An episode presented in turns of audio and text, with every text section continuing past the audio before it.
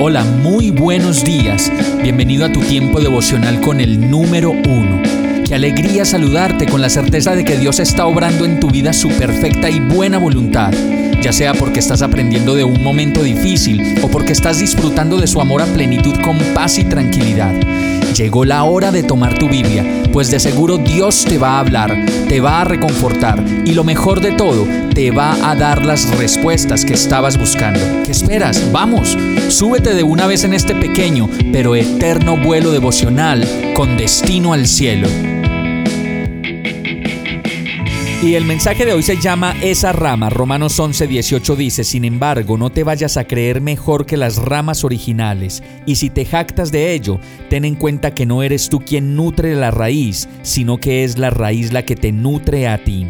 Es muy fácil y más común de lo que nos imaginamos mirar la fragilidad de los demás, mirar hacia afuera, criticar y exponer lo malo de los demás. Y como lo dice el verso, es necesario darnos cuenta que no somos nosotros los que nutrimos la raíz, sino la raíz la que nos da el alimento.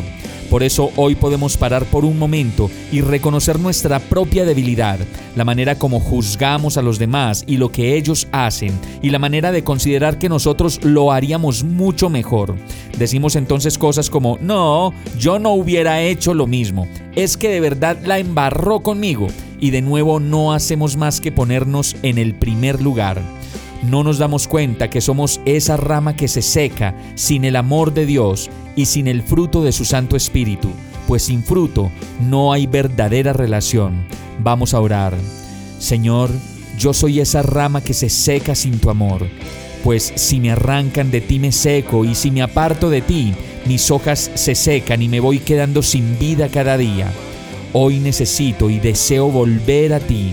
Perdóname, Señor Perdona mi arrogancia, mi necedad, mi vicio de considerar que todo lo hago mejor que los demás. No me permitas juzgar, ni mucho menos apartarme de ti.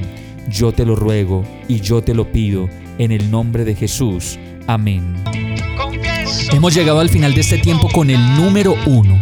No te detengas, sigue meditando durante todo tu día en Dios, descansa en Él, suelta los remos y déjate llevar por el viento suave y apacible de su Santo Espíritu. Solo compártelo con quien lo necesite y ames. Hoy, de la mano de Dios, todo será un gran día.